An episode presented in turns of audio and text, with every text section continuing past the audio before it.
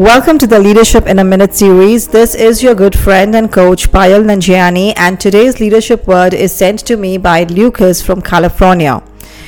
And he wants me to talk about the term quiet quitting. Well, I think the corporate world recently went through a pandemic followed by a great resignation, and now the trend is about quitting quietly. Well, where are we heading for? See, on one hand, we talk about productivity, peak performance, and being fully engaged in work, and on the other hand, we are filling people's mind with terms like quiet quitting. And if, if you've read my book, Achieve Unstoppable Success in Any Economy, you must have come across this FME pyramid. It's the full mind engagement.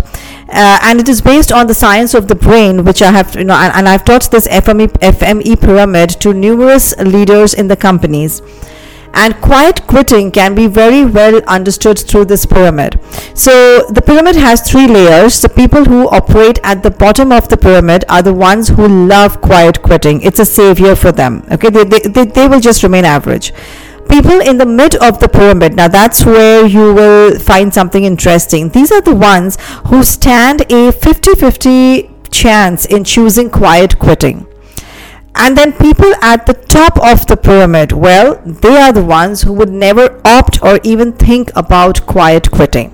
So, the question you need to ask yourself is where would you place yourself and your team on this pyramid? And the answer to this question would tell you how many so called quiet quitters are around you.